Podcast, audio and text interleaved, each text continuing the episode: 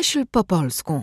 Jeśli chodzi o urwanie się ze smyczy, czegoś takiego, no to specjalnie to robimy tak, a nie z metalu, żeby powstrzymać bunt maszyn, przebijając zbiornik wody w brzuchu. I póki to jest robione w taki sposób, nie będzie silniejsze od człowieka. To może być podobne, ale nie silniejsze. Czyli to będzie taki asystent, tak? Tak, asystent domowy, o którego tak naprawdę trzeba dbać. On dba o nas, my dbamy o niego, on musi mieć powiedzmy takie temperaturę w miarę okej, żeby mu tam no, nie przekraczał 40 stopni Celsjusza ani poniżej zera. Ta skóra może się ścierać, więc powinien nosić ubrania, zakładać rękawiczki robocze.